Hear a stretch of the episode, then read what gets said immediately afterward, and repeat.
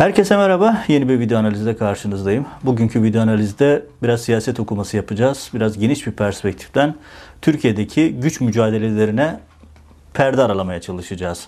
Ne demek istiyorum? Demek istediğim şey şu. Şu an Türkiye'de adı konmamış bir diktatörlük var. Her ne kadar olay sadece Tayyip Erdoğan etrafında dönüyormuş gibi yansıtılsa da aslında öyle değil. Perde arkasında bu iktidarın, bu yeni dönemin, yeni rejimin görünmez ortakları var Siyasi ortakları gibi bir de bürokraside, ekonomide, iş dünyasında, medyada görünmeyen ortakları var. Bu sistem nasıl kuruldu, nasıl işliyor ve Türkiye'yi nereye doğru götürüyor? Biraz kişisel tecrübelerimden, biraz siyaset okumalarından size bir analiz yapmak için karşınızdayım. Tabii bunu yaparken öncelikle bugünün gündeminden de bir bölüm almam lazım. Çünkü tam olarak da aslında anlatmaya çalıştığım şeyin örneğini biz bugün yaşadık. Hrant Dink'in ölüm yıl dönümü, 15. yıl. Hrant Dink aslında bakılırsa hala o kaldırımda yatıyor. Çünkü ne Hrant Dink'i hedef haline getirenler, ne afiş edenler, ne de onun öldürülmesi için derin devletin çeşitli mekanizmalarını harekete geçirip internet kafeden bir tetikçi kiralayan mekanizma, tetikçi ayarlayan mekanizma daha doğrusu henüz ulaşılmadı. Ulaşılma imkanı vardı. Onlar da Erdoğan, Ergenekon, MHP ittifakıyla heba edildi. Şimdi bugün herkes şunu konuşuyor ağırlıklı olarak. İstisnai birkaç kişi hariç. Herkes şöyle bir şey ifade ediyor. İşte tam da Hrant Dink cinayetini işleyenlerin istediği gibi olayı bambaşka bir perspektife dayadılar ve olay Erdoğan'ın da tam da Erdoğan ve müttefiklerin istediği şekliyle Gülen cemaatinin üzerine yıkıldı ve kapatıldı. Ne Veli Küçükler var, ne Hrant Dink'i her yerde tehdit eden Kemal Kerişsizler var, ne Ali Özler var jandarmalay komutanı tetikçilerin bulunması ve o tetikçilerin e, cinayete hazırlandığına dair bilgileri örtbas eden isimler var. Ne Veli Küçük var, ne İstanbul'daki emniyet müdürü var, ne vali var, ne İstanbul İstihbarat Şube Müdürü var. Onların hiçbirisi yok. Ama onların yerine olayı tamamen cemaati yıkmak için birkaç tane seçilen kurban var. Onlardan bir tanesi de benim. 2011 yılında çıkan bir Ermeni var kitabından dolayı bu davada müebbetle yargılanan isimlerden birisiyim. Hatta iki müebbet artı onlarca yıl. Ben bağını kuramadım. Savcı Gökalp Gökçü de zaten kitabımı bile okumamış ki saçma sapan bir bağla beni oraya eklemiş.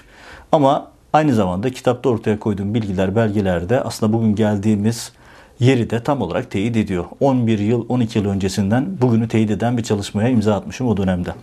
Ne demek istiyorum? Demek istediğim şey şu. Ya bugün öyle bir hale geldi ki sanki Hrant Dink cinayeti örneğinden hareketle söyleyeyim. E, bu iş işte bir internet kafede vakit geçiren, internet kafede sosyal medyadaki durumlardan etkilenmiş bir gencin can istedi, sıkıldığı için işlediği bir cinayet. İşte polisler, emniyetçiler de bu olayı işte e, iddiaya göre Ergenekon operasyonlarına e, zemin oluştursun diye göz yumdular. Şimdi Nedim Şener'in ya da işte diğer bütün o e, savcının ya da işte diğer bütün o e, kesimin Ergenekon muhibi kesimin söylemine göre durum bu. Bu kadar basit değil bu iş. Dahası bu herkesin aklıyla alay etmek olur. Nitekim Ağustos'ta bu iş paralele sığmaz diye manşet atmıştı. Ama geleceğim yer biraz farklı. Şöyle ki yani bu konu sadece Hrant Dink meselesinde değil. Biz bunu 15 Temmuz'da da yaşıyoruz, diğer konularda da yaşıyoruz. Bir karşımızda bir ittifak var, bir rejim var. Ben yeni kapı rejimi diyorum buna. Neden öyle dediğimi de şimdi açıklayacağım. Yeni kapı rejiminin unsurları gerçekleri bilse de anlattığı şeylerin ya da savunduğu argümanların ayakları yere basmasa da politik hedeflerine, çıkarlarına, fırsatlarına uyuyorsa bunu papağan gibi tekrar etmeyi tercih ediyorlar.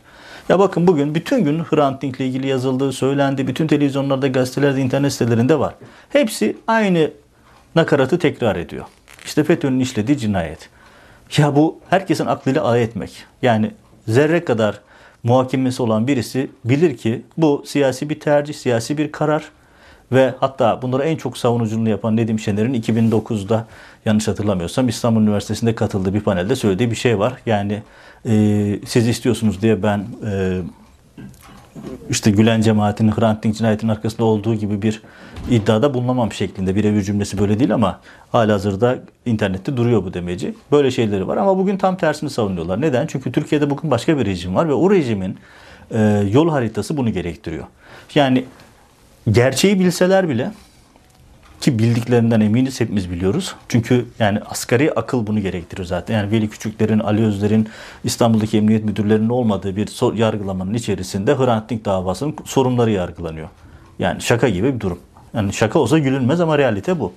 Peki bu neyi anlama geliyor? Yani ne demek istiyorum? Oradan nereye çıkacağım? Şimdi biraz takvimleri 2013 sonrasını alalım. Özellikle 17 Aralık sonrasındaki duruma. Erdoğan'ın önünde bir seçenek vardı.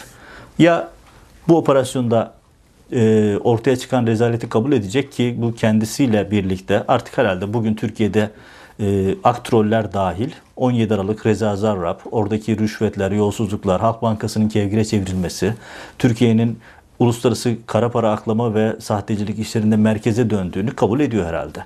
Hala hazırda yok o inovatif parasıydı, yok cemaatçiler koymuştu falan diye bunlar ancak kendi aralarında nargile içerken kakara kekiri bunu nasıl kazıkladık diye gülüyorlar. Bunun şahitleri de var. Bir sürü insan da bunu böyle olduğunu biliyor.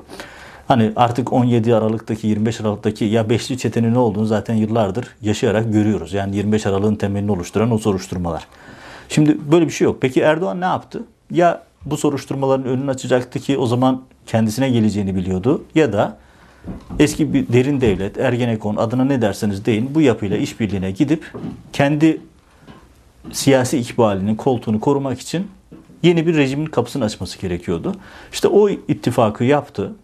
Cezaevinden Ergenekoncuları, Sedat Peker'i, bütün o e, bir dönemin kirli aktörlerinin hepsini çıkardı. Onlarla işbirliğine gitti. Ve akabinde işte yeni paralel devlet söylemiyle birlikte çok usta bir şekilde bunu yaptılar. Hani paralel devlet söylemi işte arkasından e, bunlar devlete sızdılar, devlet ele geçiriyorlar, soruları çaldılar söylemleriyle çok ciddi bir e, algı oyununa giriştiler ve bunda mesafe aldılar. Burada tabii şunu hatırlatmak lazım. Yani Erdoğan'ın bu süreçte yaptığı şey sadece Erdoğan ve AK Parti yöneticilerinden oluşmadı. Bunun çok ciddi destekçileri vardı. İşte o kadro çünkü her ne kadar iktidarda olsa da Erdoğan ve ekibi aslında devlet tecrübesi Ergenekon'la kıyasladığınız zaman çok çok az. Yok bir özellikle psikolojik harp konularında devletin imkanlarını kullanarak psikolojik harp yapma konusunda Ergenekon ve görünmez ortakların çok ciddi bir birikimi var. Ve o birikimindeki olan insanlar artık Erdoğan'la ittifak içine girdiler.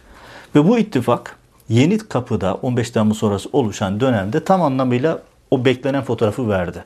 Yani muhalefetiyle, sağıyla, soluyla hep birlikte herkes orada Erdoğan'ın yanına durdu ki aslında bu kurulan yeni rejimin daha da e, gün yüzüne çıkmış haliydi. Nasıl haliydi? Yani Erdoğan bütün bu süreçleri 15 Temmuz'a giden süreci tek başına yapmadı. Bugün devam eden hukuksuzlukların hepsini tek başına Erdoğan yapmadı. O Erdoğan'a çok ciddi lojistik destek sağlayan kesimler oldu. Mesela ya düşünün Erdoğan'dan ölümüne nefret eden, AKP'den ya da işte 28 Şubat'ın aktif e, öncülerinden olan isimler dikkat edin 13 2013-2014 döneminde hep birlikte ekranlara çıkıp e, aman Erdoğan'a bir şey olmasın, aman Erdoğan kalsın, Erdoğan'a ihtiyacımız var çünkü paralelle mücadele ancak o götürür. Erdoğan için lobi yapan, Erdoğan için lojistik destek sağlayan isimler var. İşte Mehmet Zeki Uçok bunlardan bir tanesi. Ergenekoncu kadrolar aynı şekilde dış işlerinde, bürokraside, iç işlerinde, emniyette, yargı bürokrasisinde öyle isimler var ki bu isimler Erdoğan'ı ya da herhangi bir dindar muhafazakar bir insanı görse e, kırmızı görmüş boğaya dönecek ve bunları biz kaşıkta boğacak insanlar bunlar. Ama gelin görün ki hepsi birden ellerinin altında fişlemelerle saraya koştular. 15 Temmuz öncesinde yapılanlar bunlar mesela. Yani bugün işte Oda TV'de, Veryansın TV'de sağda solda boy gösteren ve e, sittin sene AKP ile aynı çizgiye gelmeyecek isimler hep birlikte kollarının altında fişleme dosyalarıyla 15 Temmuz öncesinde saraya koştular. Şimdi bir gecede KYK'lar çıktı yüzlerce sayfalık. Bunlar nasıl yazıldı? Bunlar sadece Erdoğan mı yaptı? Bunlar sadece Erdoğan'ın parti yöneticileri mi yaptı? Hayır. Sadece MİT de yapmadı. Bunların uzantıları, dış işlerindeki uzantıları, iç işlerindeki uzantıları, yargıdaki uzantıları, o bildiğimiz eski derin devlet çekir, çekir, çekirdek ya da işte Ergenekon dediğimiz yapı, MHP kadroları, Perinçek kadroları. Tamam Erdoğan, Perinçek ve e, Bahçeli perdenin önünde. Ama bir de bunun görünmeyen aktörleri var. Perdenin arkasındaki sessiz ortakları var. Sessiz ortaklar özellikle bürokraside, e, dışişlerinde, içişlerinde dediğim gibi. Ya düşünün Dışişleri Bakanlığı'ndaki fişleme listelerini hazırlayanlar ölümüne Erdoğan'dan nefret eden isimler ama bugün Erdoğan rejiminin en sadık destekçileri de onlar. Neden? Çünkü bir he- ortak hedef var, ortak çıkar var. Erdoğan koltuğunu korurken onlar sahibi olduklarını iddia ettikleri ve bir dönem sarsıntı geçiren, ellerinden çıktığını düşündükleri o devlet yapı mekanizmasını eline geçirme hedefinde olan yapı. Ve bu yapının adına ister Ergenekon deyin, ister derin devlet deyin, ne derseniz deyin. Bu yapı şu anda Erdoğan'ı ve AKP yöneticilerini idare ediyor. Bundan emin olabilirsiniz. Ha şunu diyenler çıkar ya işte Erdoğan da bu kadar zayıf birisi değil. Onların hepsini suya götürür, susuz getirir. Doğru. Erdoğan siyasi olarak onların hepsini suya götürür, susuz getirir. Ama bahsettiğimiz görünmez ortaklar o kadar zeki ve kurnazlar ki yani her şeyi Erdoğan üzerine yıkıp yarın çıkacaklar oradan. Her türlü pisliği Erdoğan üzerine bulaşıp çıkacaklar. Yaptıkları her türlü altı da Erdoğan'a mal edip çıkacaklar. Buradan şu demek değil hani Erdoğan bu işin ana aktörü. E, evet Erdoğan ana aktörü. Bugün yaşanan zulmün, insan hakkı ihlallerinin, soykırım mimar, işinin mimarı işin başında olduğu için Erdoğan. Ama yalnız değil. Bugün o işe ortaklık olan herkes şöyle bir söylem içerisinde. Ya bütün her şeyin sorumlusu Erdoğan. Erdoğan gittiği zaman biz de elimizi yıkar çıkarız. Bizim açımızdan bir sorun yok. Her şeyi Erdoğan yaptı. Her şeyi Erdoğan yapmadı. Her şey Erdoğan yapılması talimatını verdi. Doğru. Hala ana motivasyonu Erdoğan. Doğru. Birinci derece sorumlu Erdoğan. O da doğru. Ama o görünmez ortakları yok sayamazsınız. O görünmez ortaklardan bir kısımları bugünlerde işte efendim devlette liyakat kalmadı. Bütün kadrolar partilere teslim edildi. İşte daha bugün Anayasa Mahkemesi'ne AKP milletvekili adayı seçildi. Yani antisemitik bir adam, yabancı düşmanı bir adam ve hani Erdoğan bunları gözünüzün içine baka baka yaptı. Ve bunların içerisindeki suç ortaklığınızı inkar edemezsiniz. Çünkü FETÖ dediğiniz olayı Erdoğan bu topluma kabul ettirmişse bunda CHP'nin de MHP'nin de İyi Parti'nin de sözüm ona sosyal demokrat liberal aydın gazeteci işte sağda solda web siteleri kuran YouTube kanalları açan gazetecilerin de büyük suçu var. Çünkü siz rejimin söylemlerini bu şekilde pervasızca söylediğiniz zaman bu rejimin ekmeğine yağ sürüyorsunuz. Erdoğan'ın ekmeğine yağ sürüyorsunuz. Dahası şu ya işte Hrant örneğinden başladım. Ya size söylenen hikayenin doğru olmadığını biliyorsunuz. Ama gerçeği araştırmıyorsunuz. Bana, bana ne diyorsunuz, neme lazım diyorsunuz ve o söylemi tekrar ediyorsunuz. 15 Temmuz. Ya 15 Temmuz'da bize anlatılanın doğru olmadığını zerre e, miktar muhakemesi olan, muhasebe yapabilen birisi bilir. Çünkü Erdoğan yok işte eniştemden duydum da yok işte aslında ben e, çocuğuma, torunuma Kur'an öğretiyordum da işte geldiler beni bulamadılar falan gibi böyle efsanevi şeyler anlatıyor. Bunun hepsinin yalan olduğunu hepimiz gibi onlar da biliyorlar. Ama rejimin söylemlerini tekrar etmekten geri durmuyorlar. Her cümleye başlarken FETÖ darbesi falan diyor. Ya bunun böyle olmadığını siz biliyorsunuz. Bilmediğiniz yerleri araştırmak istemiyorsunuz. Ayrı bir konu ama zerre muhakeme yapabilen birisi yok eniştemden duydum, yok torunuma Kur'an öğretiyordum, işte bizim haberimiz olmadı, televizyondan gördük, eşim aradı, dostum aradı. Yani Hakan Fidan'la Diyanet İşleri Başkanı çorba içiyorken eşleri arıyor. Öyle haberdar oluyor. Hani böyle bir absürt senaryoya inanmamızı bekliyorlar. Bu her alanda böyle. Yani sadece orada değil. Şimdi bütün kamu kurumları baştan aşağı fişlemelerle dolu. Bu fişlemeleri Erdoğan tek başına mı yaptı? Bu fişlemelerin yancıları, destekçileri, görünmez ortakları.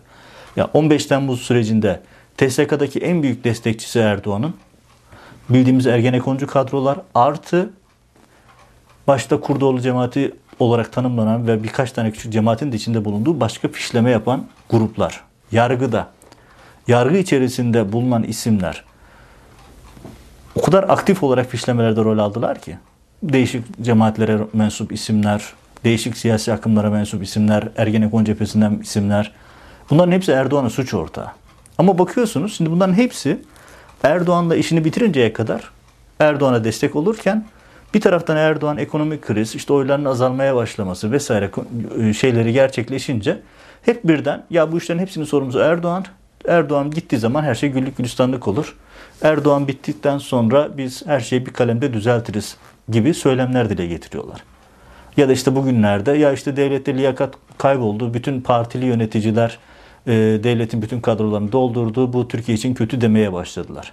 E, yeni mi uyandınız? Bu yolu siz açmadınız mı? Erdoğan'a bu krediyi siz açmadınız mı? Erdoğan'ın bütün hukuksuzluklarına, bütün yolsuzluklarına sessiz kalmadınız mı? E şimdi yeni kapı rejimi. Yani yeni kapı rejiminden kastım tam da olarak bu. Yani siyaseten ihtiyacınıza göre ya da siyasi çıkarlarınıza göre hoşunuza giden konularda sessiz kalıyorsunuz. KHK'lar konusunda sessiz kalıyorsunuz. 15 Temmuz konusunda sessiz kalıyorsunuz. Sonra e, Erdoğan her şeyi tek başına yaptı. Bütün sorumlu Erdoğan. Kusura bakmayın ama hepiniz oradaydınız. Hepiniz bu hukuksuz düzenin, bu zulüm düzeninin parçası oldunuz. Doğrudan parçası oldunuz, dolaylı olarak parçası oldunuz. Yani mesela beyaz Türkler işte biz beyaz Türk demekten ben istemiyorum ama kendileri öyle tanımladıkları için söyleyeyim ya da liberal ya da işte e, aydın diye tanımlayan isimler. Özellikle batıyla doğu şeyle batı başkentleriyle ilişkisi olan kesimler. Ben bizzat defaatler rastladım, çok gördüm. buralara gelip işte Washington'a Avrupa'ya gidip e, işte ya bu hükümet cemaat yolsu, şey kavgası biz karışmayalım. Bırakalım yesinler birbirini diyenler. Ya Amerikalı uzmanlar Türkiye'deki sürecin Türkiye'ye çok büyük bir uçuruma götürdüğünü, Türkiye'nin antidemokratik olarak çok yanlış bir yolda ilerlediğini söyleyen uzmanlara güya Türkiye uzmanı, güya Türkiye'yi bilen isimler, yazar, çizer, gazeteci, siyasetçi ben şahitim bir sürü toplantılarda bunlar gündeme geldi. Ee, ya bunlar hükümet cemaat kavgası biz karışmayalım. Hükümet cemaati devirsin sandıkta biz rejimi değiştiririz dediler. Üzerine gitmeyin. Hatta Erdoğan'a üzerine gitmeyin. Erdoğan'ın yanında durun. Erdoğan önümüzdeki 8-10 sene yine başkan olarak kalacak. Başkası yok falan diyen ve bugünün bir takım muhalif isimlerini biliyoruz. Gördük bunları. E şimdi ne oldu? Hani Batı başkentlerine siz durun hiç karışmayın. Türkiye'deki işleri biz kontrol ederiz. Olay bizim kontrolümüz altında diyordunuz. Şimdi niye gidip sağda solda ya işte bu iş abartıldı. Rejim tamamen Erdoğan tarafından gasp edildi. Ee, artık devlette liyakat falan kalmadı diye sağda solda şikayet ediyorsunuz. E doğal olarak da batılı muhataplarını size dönüp sormuyor mu? Ya iyi de kardeşim sen diyordun bize bunların böyle bu bir hükümet cemaat kavgası biz karışmayalım aile içi bir kavga, bunlar birbirlerini yesinler, biz sonra gerekli şeyi yaparız diyordunuz diyorlar. Tabi bu konuda cevap yok. Her zamanki gibi yine işte efendim yine FETÖ söylemi devam ediyor. Ya biraz şöyle ifade edeyim. Yani hani herkes aptal mı sanırsınız diye bir e, söylem var ya. Yaşadığımız durum da aslında biraz öyle. Yani Türkiye'nin bugün ekonomik olarak çökmesinin, Türkiye ekonomisi resmen çökmüş vaziyette. Dünyada kara para aklama konularında, illegal e, işlerde, uyuşturucuda alınan bir ülke haline geldi. Türkiye kokain merkezi haline geldi. Bütün bunlar oldu. Ve bütün bunlar olurken sözüm ona muhalif partiler, sözüm ona liberal demokrat, batıcı, aydın gazeteci, yazar, çizer, akademisyen vesaire hep birlikte Erdoğan rejiminin yanında durdular. Erdoğan rejiminin söylemlerini tekrar ettiler. Erdoğan Cemaatle mücadele adı altında Türkiye'de rejimi değiştirdi. Yeni bir rejim kurdu. Eski Ergenekon, Erdoğan, Perinçek, MHP kadrolarının önünde olduğu, perde arkasında görünmeyen ortakların olduğu bir rejim kurdu. Adına Yeni Kapı rejimi dediğim. Çünkü gerçekten bir Yeni Kapı o rejimin hani şöyle ifade edelim darbenin gerçek olmadığını bildikleri halde koşa koşa yeni yeni kapıya gitti siyasiler. Çünkü yeni bir rejim kuruluyordu. Onların hedefi Erdoğan bir şekilde idare edip kendi koltuklarına oturmak ya da işte kendi rejimlerini sabit kılmaktı. Erdoğan hedefi de bir taraftan yolsuzluk batağından çıkma, öbür taraftan da onları oyalayarak, karşı tarafı oyalayarak kendi kafasında kurduğu tek parti devletini kurmaktı ve bu ortaklıklar bugüne kadar geldiler. Son dönemde görünmez ortaklardan ve e, görünür ortakların bir kısmından şikayetler arttı. İşte efendim bu ülke çok kötü duruma geldi. Yok işte efendim her şeyi Erdoğan yapıyor. Erdoğan'dan kurtulursak her şey güzel olacak. Günlük gülistanlık olacak. E, öyle olduğunu düşünmüyorum. Bir kere Erdoğan'ın suç ortakları var ve günah ortakları var. Yani Türkiye bugün bu kadar kötü noktaya geldiyse bugün Kürt meselesinde, bugün KHK'larda, bugün uluslararası ilişkilerde dibe vurmuşsa bunun ortakları var ve bu işte sadece elinizi yıkayıp çıkma şansınız yok. Yani biz elimizi çıkar yıkarız. Bütün suçu Erdoğan'a yıkarız. Erdoğan da gittikten sonra artık her şeyin üzerine bir bardak su içeriz. Her şey güllük gülistanlık olur diye bekliyorsanız öyle olmaz. Öyle olmayacak. En azından biz size günahlarınızı hatırlatmaya devam edeceğiz.